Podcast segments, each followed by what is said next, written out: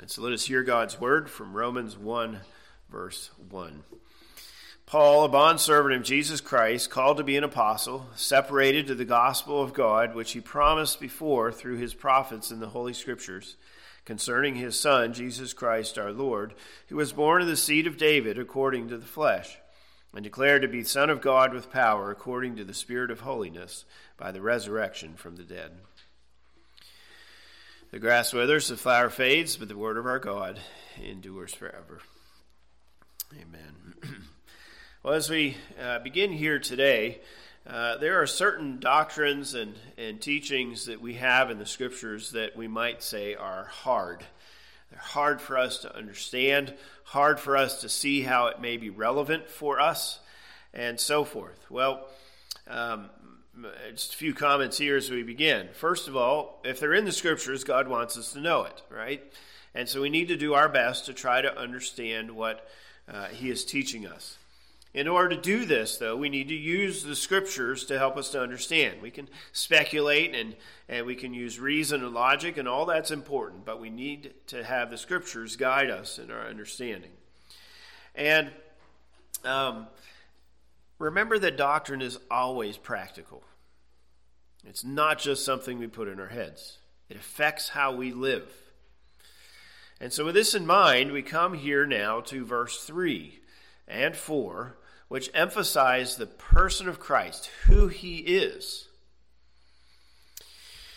Well, we began the letter last time, looking at verses 1 and 2. And Paul begins with a brief introduction of himself.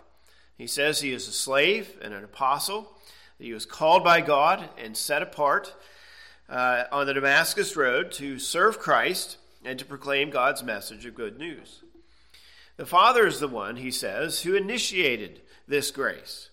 It wasn't Christ, but the Father, and Jesus then came and he fulfilled God's promises and he secured salvation for us. This grace was not introduced in Matthew, it was introduced actually in Genesis in chapter 3. As soon as Adam and Eve sinned, God showed grace to them. He sought them, He asked them questions. Uh, he didn't strike them down right away, which He certainly could have. Uh, and then He promised that one of Eve's children would defeat Satan and restore us to God and to the tree of life. There are, of course, multiple other passages in the Old Testament that speak of how God would make a people for himself and to be their God. And all of this, then, all these promises, all of the expectation in the Old Testament is fulfilled in the coming of Christ. And so Paul now turns to a summary statement about Jesus himself here in these next couple verses. Now, as I mentioned last time, verses 3 and 4 are central to this opening section. And verses 1 to 7, we have this opening salutation, this opening greeting. And verses 3 and 4 right in the middle. Remember also, I mentioned that that phrase, Jesus Christ our Lord, the New King James puts at the beginning of verse 3, but actually in the Greek it's at the end of verse 4. And it's those words that are right in the middle of verses 1 to 7. That's the focus. Jesus Christ our Lord. And so he begins his letter with these words about who Jesus is. This is very important to Paul, obviously, and it's, it's really the foundation of everything else he says in the letter. The gospel is all about Jesus of Nazareth, who he is as our Messiah, as God, as Lord, and as our Master. But what is interesting is though Paul begins this here, he says very little about the person of Christ, who Jesus is in the rest of the letter. There are some things, but not much. His emphasis is on what Jesus did, and especially the relation of Jew and Gentile to all uh, of these things. Now, compare that to the book of Colossians, for example. In Colossians 1, especially, it's all about the person of Christ. That's uh, the, the clear emphasis. Think of the book of Hebrews. The whole book, really, is about who Jesus is, but not here in Romans. The, if you will, epitome of Paul's writings, the book of Romans, and he doesn't say a whole lot about who Jesus is. And so um, it makes you wonder why, doesn't it? it's probably because the believers in Rome did not have a lot of questions about this. They weren't struggling with this. It was not such a big issue. Jesus, or excuse me, Paul refers to Jesus, hey, and who he is, but he's focusing on how Jew and Gentile need to, to get along and, and how they're both saved in the same way and so forth. Um, and so it's, it's really a need here that Paul does not say as much about the person of Christ. But he does here, and that'll be our focus and, uh, and such here today and next week. Now, most likely, verses 3 and 4 were an early Christian creed or possibly a hymn that they sang. Um, Paul certainly could have written these words himself, but there are a few words in these verses that are a bit unusual for Paul. And so this helps us to, to think that it probably uh, was, was an early creed or hymn. And so, therefore, the believers in Rome probably knew about it. They probably started reading this and, like, yeah, we know those words. Okay. And so, um, Paul then, in verse 1, speaks about the identity of himself. And now, here in verses 3 and 4, he speaks about the identity of Christ. All right, now here, if you look at this insert about these two verses, uh, just to call our attention to its arrangement here briefly. Um, like we have seen in the Psalms, so too these uh, verses are so well arranged that um, we can't just look at it in one way. And so we can look at this as a chiasm. Right? Again, think of an X, and so you see at least the side, one side of the X there in the arrangement. And uh, the concerning his son begins it. Jesus Christ our Lord. Again, it ends verse 4. And so that ends the chiasm. And then notice you have um, who became from the seed of David, and that corresponds with from the resurrection from the dead. And then you have according to the flesh, according to the Spirit of holiness. And then right in the middle, you have who has been appointed or declared Son of God with power. That's his main emphasis here in these two verses. Okay? And we'll look at that part, uh, Lord willing, next week. But then if you look at the parallelism here, these two verses are in parallel. They are rhyming, um, but we'd call it synthetic. There, there are clearly differences here. But notice how the who phrases go together who became, and then who had been appointed. And then I put in italics the, the from phrases from the seed of David and from the resurrection of the dead. And then in italics, the according to phrases, according to the flesh, according to the spirit of holiness. Now, they're in a different order from one line to the next because of the chiasm.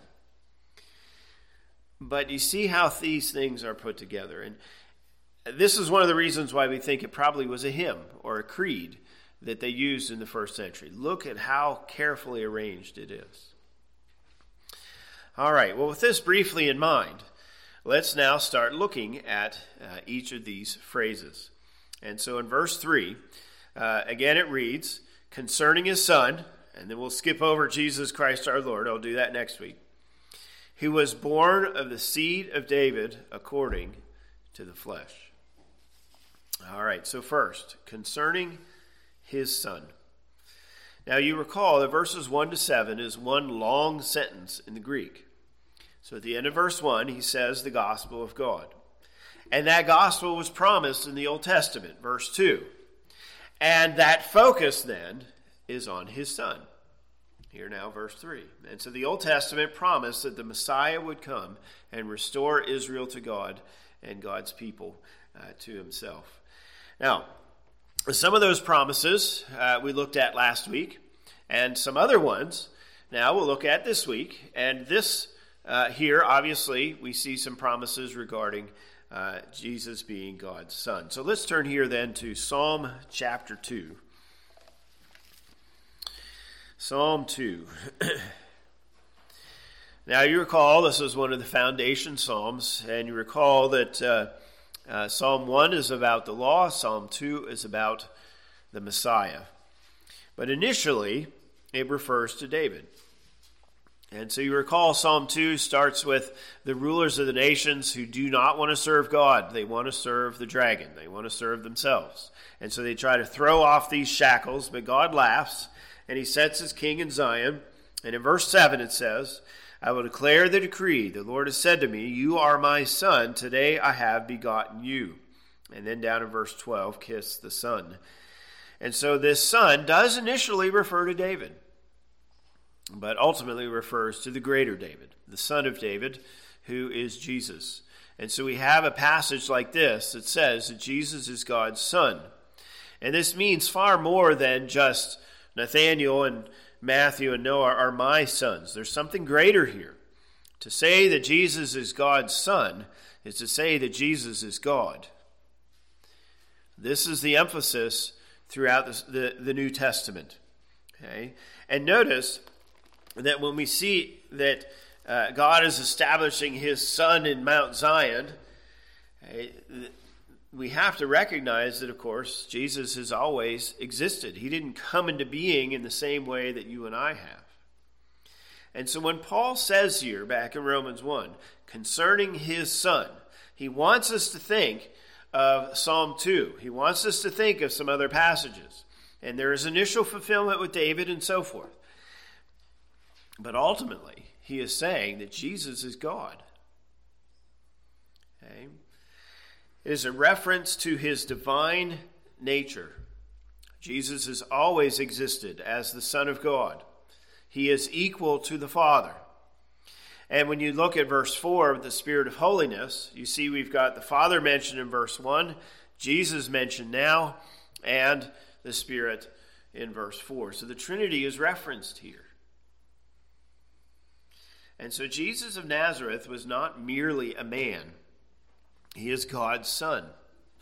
And to say that he is God's Son is not to say that the Son is lesser than the Father, but they are equal. The Son is not subordinate to the Father, hey, not in the ultimate sense. They are equal. And so, if we look at one other, let's turn to Psalm 110 here a moment. And of course, remember we looked at this here a little bit ago in Psalm 110. What's interesting is Paul never quotes Psalm 110 in the, the book of Romans. But this is the closest we get to it in the book. And he says here, remember, a psalm of David the Lord said to my Lord, Sit at my right hand. So I make your enemies your footstool. And then down in verse 5, the Lord is at your right hand, and so forth. You remember how we also looked at uh, Matthew, and when Jesus was questioned by the religious leaders, he then asked the question well, if, if the Messiah is David's son, then how is he also his Lord? They didn't know what to say. And the point is, David's son is also David's God, his Lord. The Messiah is God, not just a man. And so when Paul is saying this here, that's his point concerning the Son of God, who is God. Let's turn to Matthew chapter 16 here a moment. As always, we could look at so many verses, but uh, we'll look at um, uh, two more here in this context. In Matthew 16, Matthew 16, this is when Jesus came to Caesarea Philippi, way there in the northern uh, reaches of Israel. And uh, uh, he asked then, What do people say about me? And they respond, and the disciples uh, give some answers. Jesus said, Well, what do you think? And so in verse 16, Simon Peter answered and said, You are the Christ, right? The Messiah, Psalm 2, right? The Son of the living God. And so when Peter says this, he's saying, You are God. We don't have to wait till the fourth century for the church to believe this.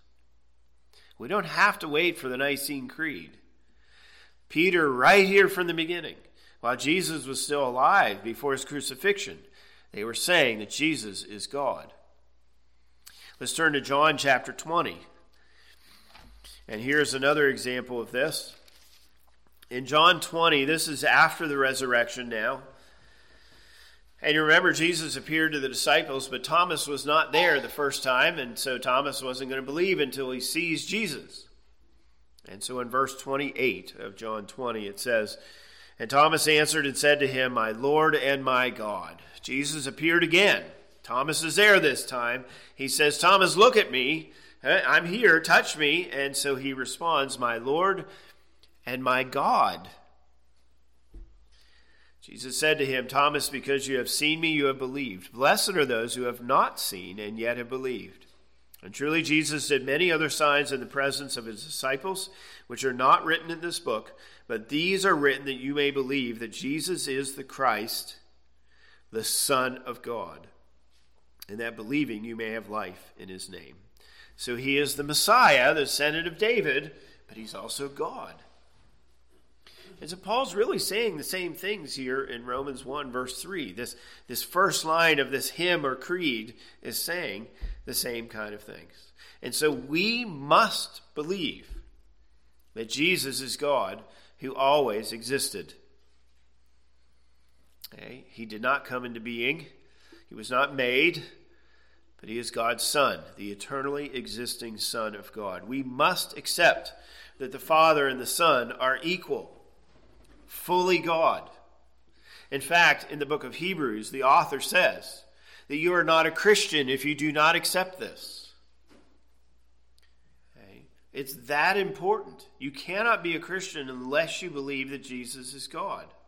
Now, this doesn't mean we're going to fully understand how all this works, but we must believe it. We must accept this truth. So, you know, when we think of how is this practical? What does this mean for me? well, if we don't accept it, we're not saved from our sins. We're still under judgment. If Jesus were just a man, he would have been a sinner like you and me. He would have been united to Adam.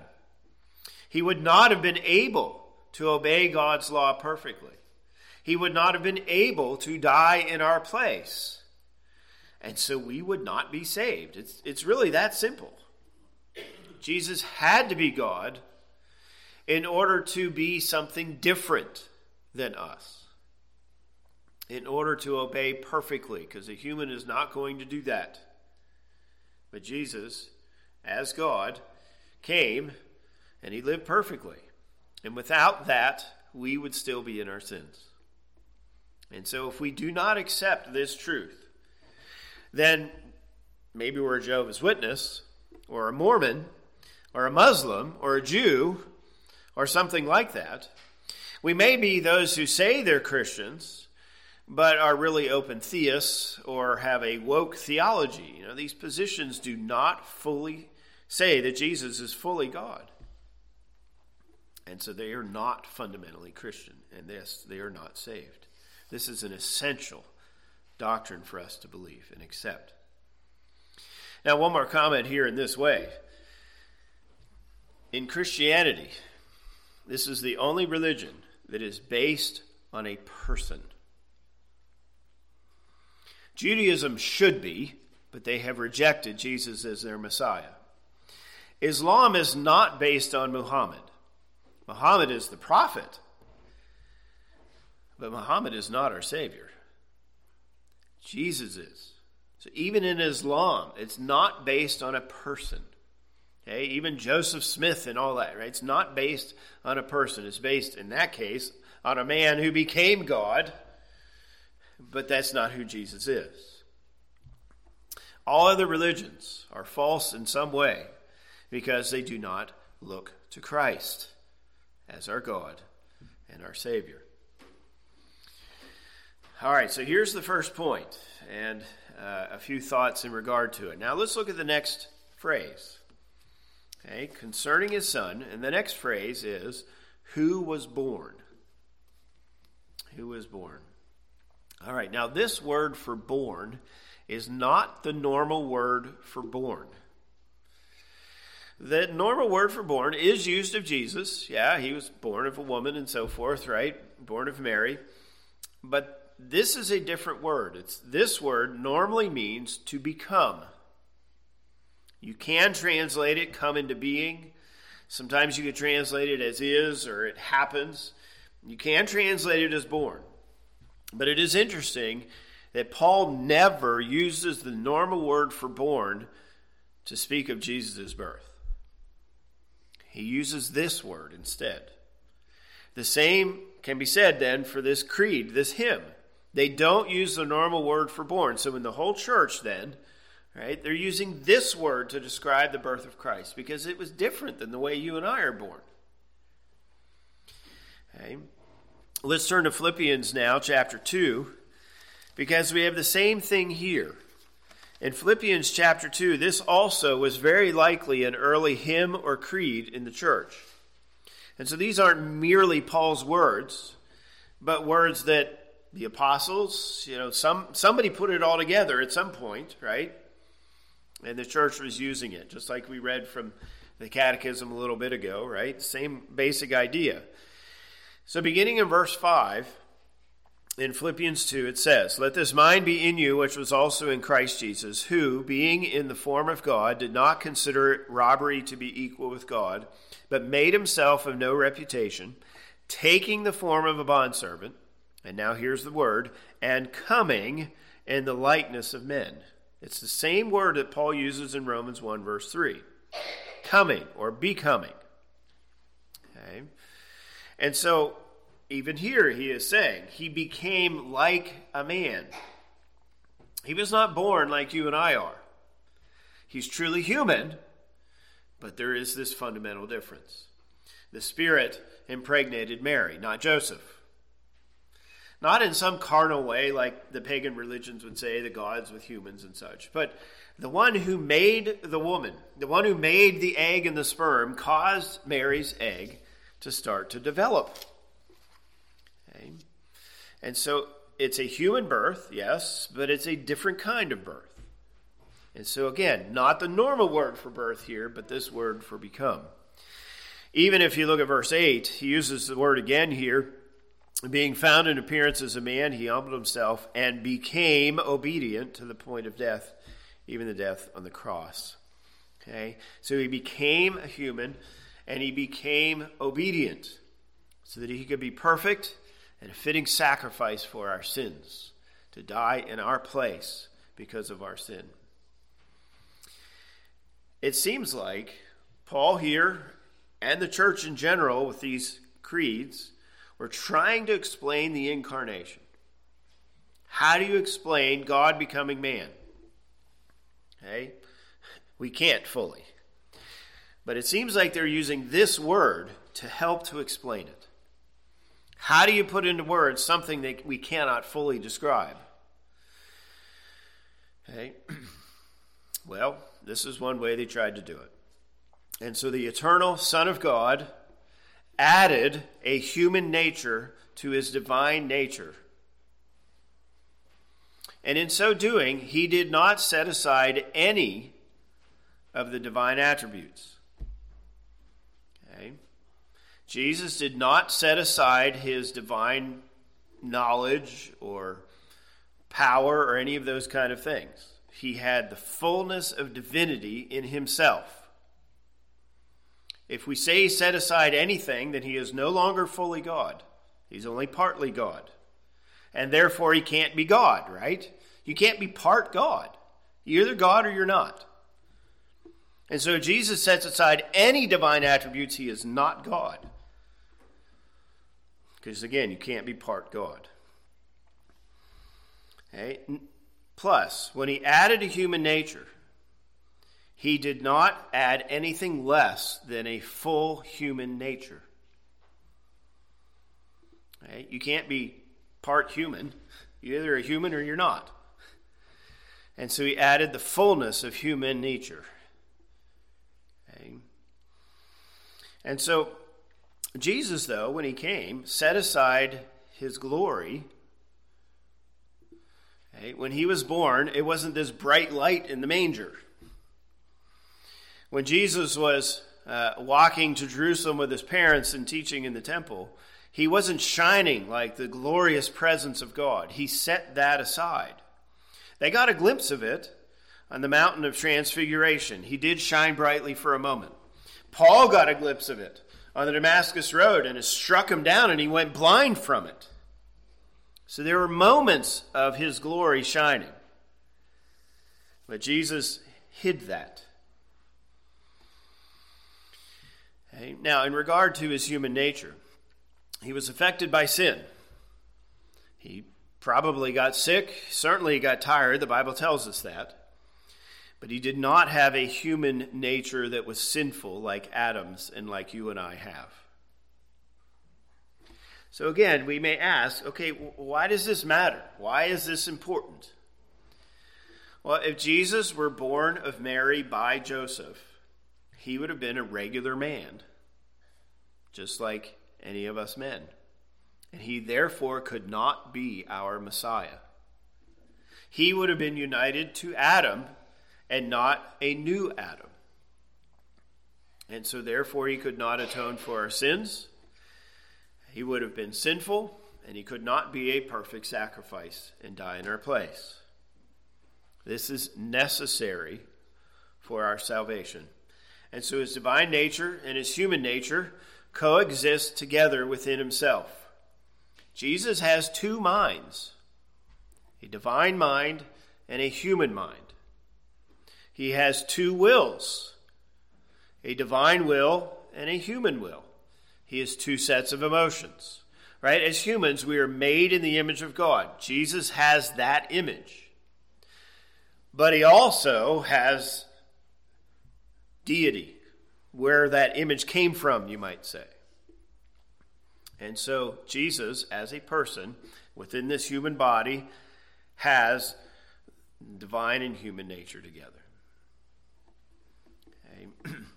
if we start saying that Jesus had a divine mind but not a human mind, or a human mind and not a divine mind, you see what happens? They're not fully God or fully human.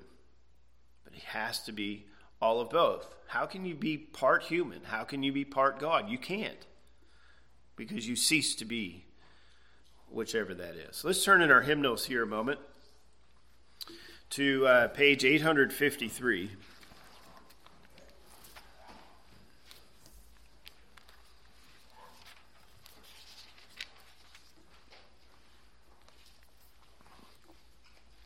All right, now, read paragraph 2 now, I'll read paragraph 4 here in a moment. Here in chapter 8, regarding Christ, second paragraph, this is how the confession, the Westminster men tried to explain these things. The Son of God, the second person in the Trinity. So notice, Son of God means God, right? God's Son being very and eternal God. So he's truly God, and he's always been that way. He didn't become God at some point. Of one substance and equal with the Father. Now they start they use this word substance. We see that with the Nicene Creed and so forth, and it's one of those words that we've tried to use to explain this, but it's it's hard. But notice he is equal with the Father, uh, not subordinate he did, when the fullness of time was come, take upon him man's nature with all the essential properties and common infirmities thereof. So, what is the essence of humanity? Well, he had it. Okay, not part of it. He is fully human. And the common infirmities, right? So he got tired, he probably got sick, you know, he probably got hangnails and maybe banged his thumb with a hammer at some point. You know, the common infirmities yet without sin. And so Jesus never sinned, he did not have a sinful nature.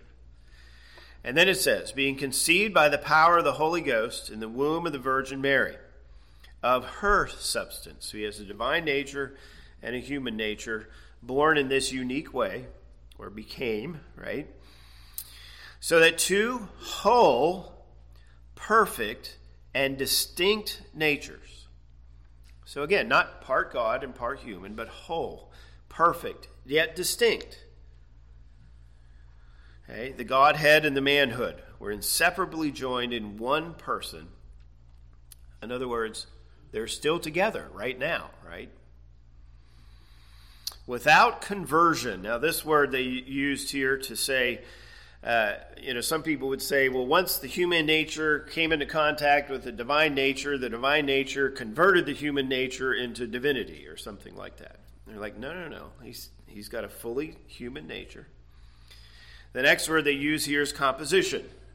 This is to oppose the idea that he's part human and part God. And when you put it all together, he's a full person. No, he's completely God and completely human. And then the last word they use here is without confusion. Now, we might be confused, but Jesus wasn't.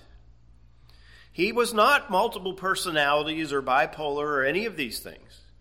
He was completely sane and so forth. He was not confused in himself. Okay? And so, this paragraph is maybe the best paragraph in history to try to describe this. The Nicene Creed certainly does as well, and other things. But uh, this is what Paul is talking about here in Romans 1 and verse 3. Now let's come back now. Keep this here. I want to turn to it again in a moment. Um, but let's turn now to uh, Romans 1 and the next phrase here in verse 3 Who was born or became of the seed of David, or from the seed of David. Your translation may say out of the seed of David, something like that. Uh, clearly, this is referring back to 2 Samuel 7. When David asked God if he could build God a house, God said, No, right? I will build you a house. So let's turn there just a moment and read a little bit of this promise here. In 2 Samuel 7, in uh, verse 12, it says, When your days are fulfilled and you rest with your fathers, I will set up your seed after you who will come from your body, and I will establish his kingdom. He shall build a house for my name, and I will establish the throne of his kingdom forever. I will be his father, and he shall be my son. Now, initially, this is referring to Solomon. And so Solomon is God's son in this sense. He is the seed who built God's house. But in the next line, right, if he commits iniquity, I'll chasten him with the rod of men and with the blows of the sons of men. Well, Solomon did, and he was chastened. But my mercy shall not depart from him, as I took it from Saul, whom I removed from before you, and your house and your kingdom shall be established forever before you. Your throne shall be established forever. And so the initial fulfillment in Solomon looked for something far greater. And that of course, is Christ, who is the Son of God, God Himself, and the seed of David. Okay? And so this promise is kept. Right? Think of Luke 1, when the angel came to Mary, said, He will be born, the Son of David. Okay? Sit on the throne of David. It also says he'll be the Son of the highest. The Spirit will overshadow you. So, all those things in Luke 1 uh, speak to all of this here. Now, back here in Romans, note the last phrase here then is according to the flesh. And so this then is saying he had a true human nature. Now, think of it in this way. Hey, Jesus probably looked like Mary's brother or uncle or something like that. Jesus was truly a human with human qualities and traits.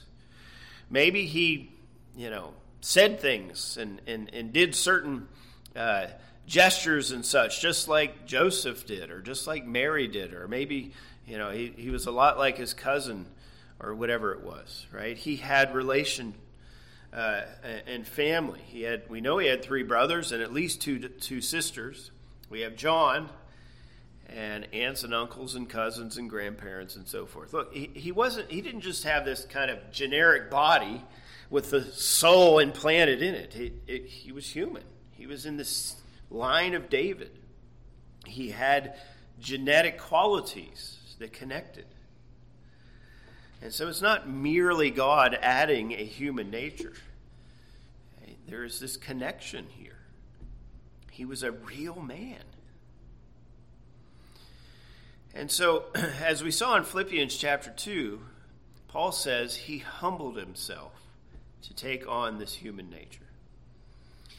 Now, let's look here again then at a, the confession. And now to paragraph 4. And here, the first part of it describes this aspect. This office, referring to the office of mediator, the Lord Jesus did most willingly undertake. Thank God the Father didn't force him or anything. Which that he might discharge, he was made under the law Right? So the law of Moses. He was born under the law of Moses and did perfectly fulfill it. endured most grievous torments immediately in his soul. Now, certainly this would include the temptation in the wilderness, the temptation in the garden. Okay? When people rejected him, remember how he was mourning over Jerusalem who rejected him. There's all these torments okay? and sorrows. And then, and most painful sufferings in his body. Obviously, was crucified and died, was buried, and remained under the power of death, yet saw no corruption. Uh, if you turn over a few pages to page 871, um, question 27 says the same thing, in some ways a bit more clearly. Um, in in uh, on page 871, question 27, what did wherein did Christ's humiliation consist? Christ's humiliation, right? He humbled himself, consisted in his being born and that in a low condition, right? Mary and Joseph weren't wealthy, and that it um, and made under the law, undergoing the miseries of this life, the wrath of God, and the cursed death of the cross, and being buried and continuing under the power of death for a time. And so Christ, who is God, became a man and humbled himself here in this way. Now, again, I come back to the question I started with why does this matter? Well, it matters because if it didn't happen this way, we would not be saved. That's how important this is. If Jesus were only human and not God, hey, we'd still be in our sins. I mentioned that before. Let's put it the other way. If Jesus were only God and not man, then we would not be saved either. Okay? Think of it like this if you have a senator or representative, they can't be that senator or representative unless they are a citizen of the state, that whatever it is, Pennsylvania or New York or whatever it is, right? Well, in a similar sense, Jesus cannot represent us unless he is a human, a citizen of humanity. And so he did. He took on humanity in the seed of David. Only a man can atone for our sins. Only a sinless man can atone for our sins. And Jesus had to be one of us to do this. And so Jesus then came, humbled himself, and took on flesh to fulfill these promises. He is the seed of the woman, the seed of Abraham, the seed of David. And because he did it, we can be here today and actually be saved from the judgment that we deserve for the sins that we have committed. And so, this is why Paul begins with this. This is the foundation. Who Jesus is determines what he did. And so, let me end then here today with this thought. If God never took on humanity, we would never see God, even in heaven. We would never be able to touch him. We would never be able to go to heaven and give God a hug, as it were, sit on his lap and be consoled by him, or something like. Can you imagine that? But the fact that God took on a human nature in the person of Christ, we can touch him, we can see him. Now, certainly, this was important for the disciples in the first century. But when we arrive in heaven, okay, I'm, I'm sure probably all of us here have imagined coming before Jesus and seeing him face to face that day whenever we die or he returns or whatever. Again, can you imagine not having that? And so it, this is eminently practical. And, and notice how that impacts what we do now. When you pray, okay, are you just envisioning an empty throne, maybe with some light there? Okay. No, we envision a person. Now, don't be too detailed in that vision. Okay? That can get us into trouble with the second commandment. Okay? But there's a real person there that we're praying to. If Jesus did not take on humanity, we would not have that blessing. This is so practical for us. And think of it like this when the end of the world comes, can you imagine just a bright light? But no, we're going to have a person coming that everyone will see and the unbelievers will tremble at. And we will be able to follow in the train of Christ, his robe falling off of his shoulders, the crown on his head, and we will be ushered into glory. And so I, I could I, I, mentioned here a couple weeks ago or whatever, I, I, could spend so many weeks talking about these things. I, I decided to do it in one. And I know it's going a little long here today, but this is so important. And so I, wanted to give a few words here about it this morning, uh, but it's not just for our heads, it impacts really everything that we do in one way or another. And so here are a few thoughts today. We'll look, Lord willing, at uh, the thoughts in verse 4 uh, next time. Let's pray together. Our Father, God, we uh, thank you so much for your word, and uh, we thank you so much for uh, for Christ, and that um, he did humble himself and take on a human nature without setting aside any aspect of divinity except for the glory and obvious grandeur of who he is. Lord, we thank you for, uh, for this and that he has come to be um, our Messiah and our Savior. We are thankful, Lord, that as the Son of David and as your Son, as the God man, we can be here today knowing that our sins truly have been paid for, have been forgiven, and that we can have the blessings of eternal life.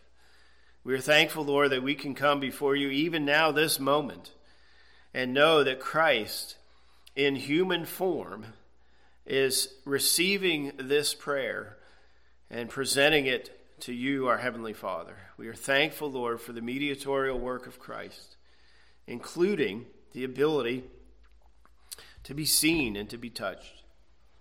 And so, Lord, as we imagine it in our limited ways now, we yearn for the day where we will see you in its fullness, where Christ will be before us and um, uh, usher us to your presence. Lord, we, uh, we, we yearn for that day.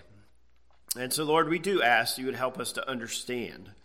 But you, we do then also ask, Lord, that you would help us to live this out, that it would be um, part of our lives. And so, Lord, we pray um, all of this then in Christ, in His name. Amen.